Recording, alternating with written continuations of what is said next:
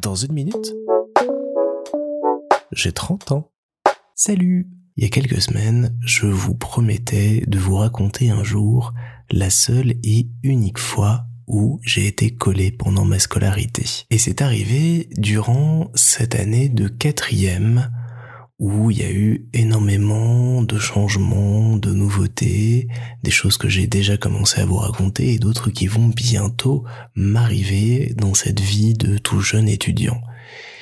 Et au milieu de tout ça, il y a des cours que j'aime pas trop, qui sont un petit peu barbants parfois, où on profite un petit peu du temps qui passe, on regarde par la fenêtre, on se met près du chauffage l'hiver, et on rêve un peu, et puis d'autres cours où on s'envoie des petits mots, on rigole, on fait des blagues à travers la classe, bref, on n'étudie pas vraiment et on profite de la vie. Et il arrive que les petits jeux qu'on met en place, des fois, deviennent un petit peu agaçants à la longue.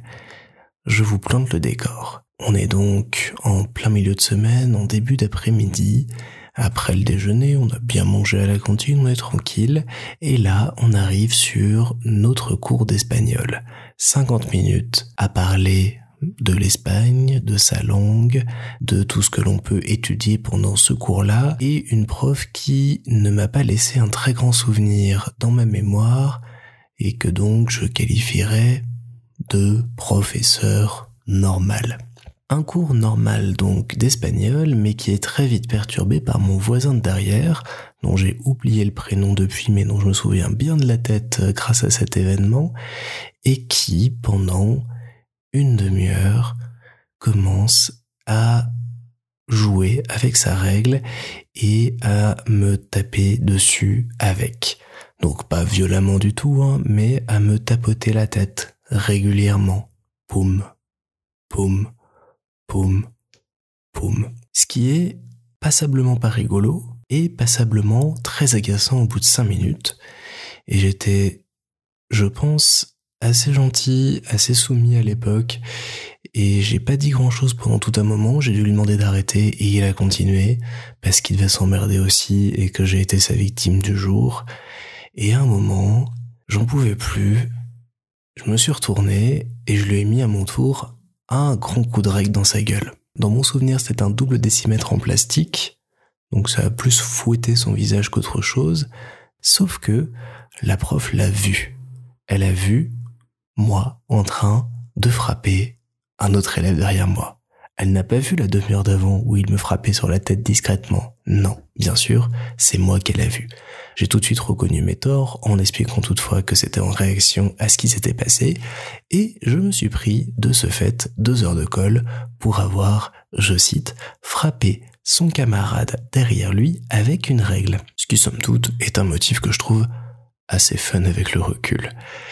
Et je me suis donc retrouvé le mercredi suivant, en fin de journée, deux heures en colle avec un devoir d'espagnol à rendre, devoir que j'avais reçu à l'avance le lundi, que j'avais donc déjà préparé chez moi le mardi en bon petit élève que j'étais, et qui était prêt dans mon sac le mercredi pour juste profiter de cette euh, heure de colle qui était donnée euh, dans la grande salle de permanence du collège à l'époque, à possiblement rien faire et surtout à faire des parties d'échecs avec le prof de maths qui était en train de nous surveiller à ce moment-là et qui m'avait absolument ridiculisé. C'était l'époque où j'aimais beaucoup jouer aux échecs avec mon grand-père, où je pense que pas longtemps avant, j'avais battu mon grand-père au point que ça l'avait tellement agacé qu'il avait boudé toute une soirée derrière, et je pensais être un champion d'échecs.